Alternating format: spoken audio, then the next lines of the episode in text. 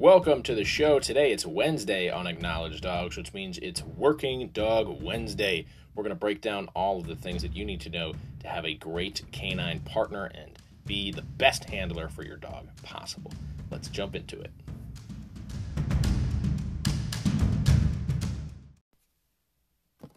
Welcome, guys and gals. Today we're talking about the selection of the right dog. A close friend of mine is getting a Belgian Malinois soon, and so it gave me the idea I should talk about the selection of the right dog, making sure what you have is exactly what you need when you're out in the field, when you're out at work, or if you're doing competitions and other things like that with a working line kind of dog. So there's three main things you need to consider when you're tink- when you're thinking about getting a working dog. Okay? The first thing you need to consider is what the purpose of the dog is. If you don't know what the purpose is, but you plan to get a working line dog, then you're going to be in f- for quite the ride. Okay? If you think you're going to get a dog and then decide once you get it what you're going to do with it, you're going to be behind the eight ball and your dog's going to know that. right? Your dog's going to know that you don't know what you're thinking and what you're talking about, and they're going to cause you a lot of problems. You have to know what you're going to do with the dog. Okay, this goes for anybody, but particularly when you're getting a working dog. You need to know what your purpose is. Otherwise, you're going to be wasting your time. So, first, write out everything that you want this dog to be able to do and include home life. Okay, because that's going to play a part later on. So, do you want your dog to track? Do you want them to bite? Do you want them to do uh, scent work? Do you want them to do search and rescue? What do you want them to do? Do you want them to do agility? Right? Let's say they were going to be a working dog and now they're not, and are they still good for agility? Can you they, can you do disc with them? Because you're going to have to do all these exercises with them anyway. So the first is determining what your purpose is for getting this dog. If you don't have a purpose, find a purpose, then get the dog. Don't get the dog and then get the purpose. There's the wrong way to do it. You have to have some reason for getting this dog. Otherwise, you're going to not have the motivation to get up every day and put in the work with them. You have to put in the work every single day. If you don't put in the work, you're not going to have the dog that you want. They're going to cause problems if you don't exercise them, if you don't get their brain stimulated. They will cause problems. They will ruin your house. They will ruin your furniture. They will ruin you, maybe your marriage. And I don't want any of that for you. So I'm being as, as straight as I can with you. You got to have a purpose for your dog. And you have you might even want to have a system in place before you get the dog as to how you're going to go through training. What's your training regimen? Before you even get the dog, you should decide all of this. Right? We're going to do obedience for the first 2 months before we even do bite work, before we do anything, which is what you should do. Obedience should be first before all else, before the tricks, before the frisbee, before the fun, because obedience is what you can go back to. I talk about this in almost every podcast. Obedience is what you can go back to. So set up an obedience plan at least when you first get the dog. That way, while you're doing your obedience, you can start to plan out your other stuff. But you need to have a purpose in place. What's the purpose for the dog? It should not just be cuddling. If you have a working dog, you should not have a dog that will cuddle with you for hours and hours on end and sleep on the couch. They might do that, but that should not be their main purpose if you're getting a working dog. Find the purpose. Find the purpose first. That's going to determine everything else. So that's number one. Find their purpose. I think I've said that enough. Number two, you have to pick the right energy level. And I do not mean get the most crazy, wild, overly excited dog you can possibly imagine. That is not what you should do. That's what everyone else is going to tell you to do. They're going to say, yeah, you, you need a dog that's that has high drive, that has a lot of excitement. No, you do not need that. Okay? That's going to cause more problems for you later on. And you're going to resort to correcting the dog to try to shut them down because you can't handle that speed.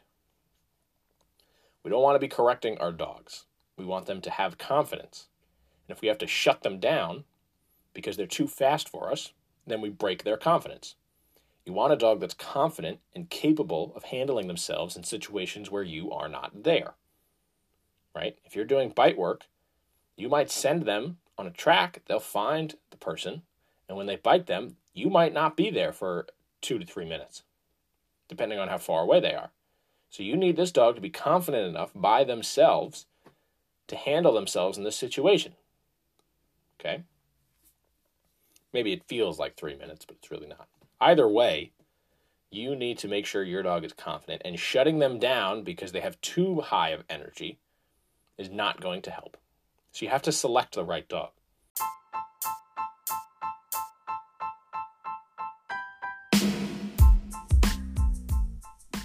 Hey guys, I just want to take a moment to thank today's sponsor.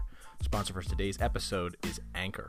If you haven't heard about Anchor, it's the easiest way to make a podcast. First of all, it's free, and there's creation tools that allow you to record and edit your podcast right from your phone or computer. Anchor will even distribute your podcast for you, so it can be heard on Spotify, Apple Podcasts, and many more. You can make money from your podcast with no minimum listenership, and it's everything you need to make a podcast in one place. That's where this podcast was made, and maybe that'll be where your podcast will be made. Download the free Anchor app or go to Anchor FM to get started.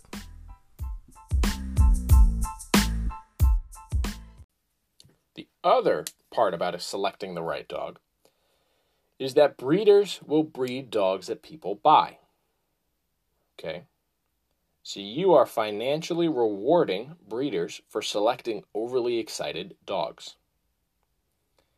In most cases, the excitement that those dogs have is unnecessary because it does not allow itself to have a clear, level head, which is particularly important when we are talking about bite work and doing obedience. If you're doing bite work and your dog cannot focus clearly, you're going to have a problem with bite work on the street. Or again, you're going to have to shut that dog down in order to get compliance. And the way I'm talking right now is exactly how you guys are going to be talked to if your dog is too crazy.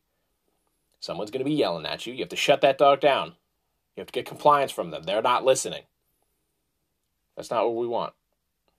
We want a dog that's confident, eager to please, and has a level head so that they can listen and perform appropriately, even when excited.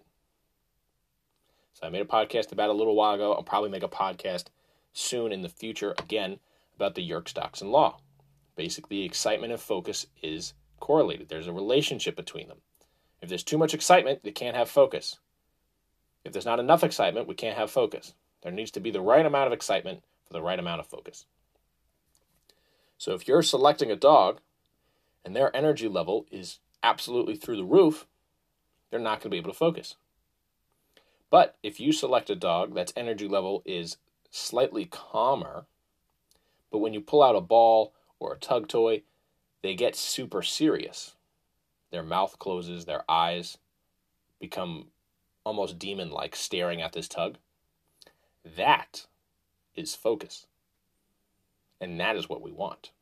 We want a dog that almost stops everything they're doing and becomes a statue when you pull out their reward. Now they are focused. And if they believe that you have the reward all the time, they will become focused like that on you, which is exactly what we want, right? We want our dogs focused on us, but still able to perform their tasks. We are always the underlining focus. Even if they're chasing after somebody, they should have in their back of their mind, Dad and Mom might stop me. Dad and Mom might stop me. Once they stop me, I got to turn around and go back. I can't keep chasing this guy. I got to turn around and come back. So in the back of their mind, they should be always listening to you and thinking about you. Okay? So you got to pick the right energy level, otherwise you're going to have a harder time in training and you're going to have to spend more time fixing behavior problems. But to have a, the quickest turnover, to have the most efficient dog, you need to have the right energy level and you need to have the right temperament, which is next. But for energy level, I want to say one more thing. As I mentioned before, you reward breeders financially for giving you out of control dogs. If everybody in the industry changed and said, you know what, we don't want out of control dogs, we want athletic dogs that are capable but have a clear head about them.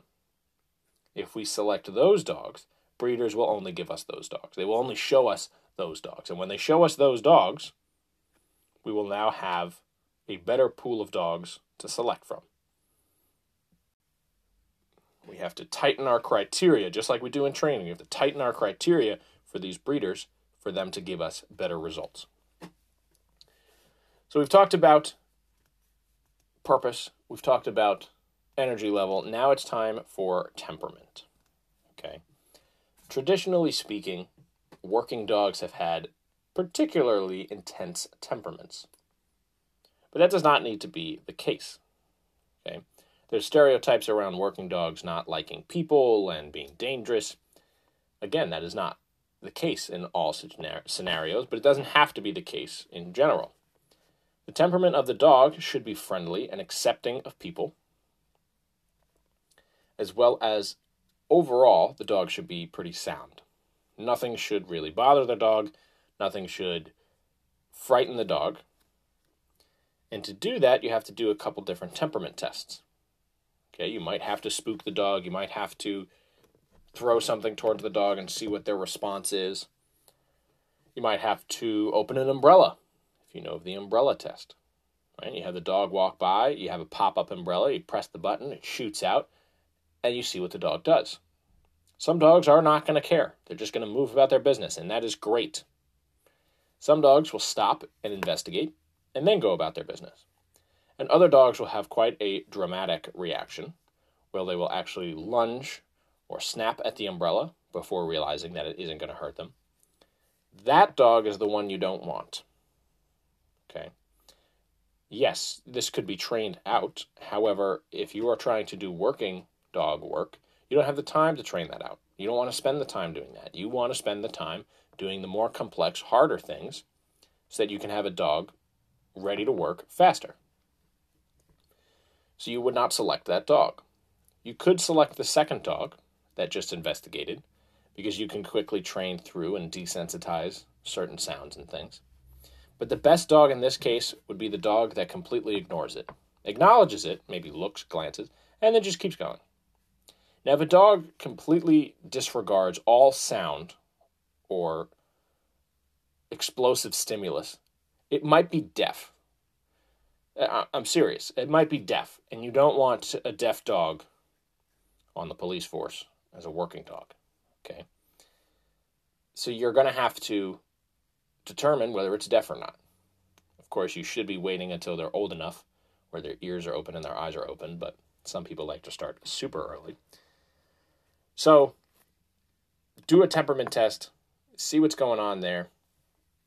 You also want to get them to climb up on things, go under things that they've never gone under before, get them into the car, you know, have them walk across a tarp or something that's awkward. All different types of floor. Okay, all of these things help you determine whether this dog is going to need a lot of work socializing to the world or it's going to need a minimal amount of work. Now, the age does play a role in this. If you have an older dog, if you're getting a, a one year old dog that you're going to start training with, all of this should be trained out by this point. They might have basic obedience, and they should be capable of going on all of these surfaces. The secret is to look and see how they act on all of these surfaces. Do they act confident and collected? Or are they just getting through it? All right, a dog that doesn't like tile might not want to stay on tile, but he'll walk across tile and he'll get to the other side. And when he gets to the other side, he'll be happy he got to the other side, but he didn't care about getting on the tile in the first place. You want a dog that's almost happy to go on the tile. It's happy to go on weird surfaces. It's happy to be climbed up and, and going upside down on things. You want a dog that's happy to do those things, not a dog that just gets through them. We want them to be eager.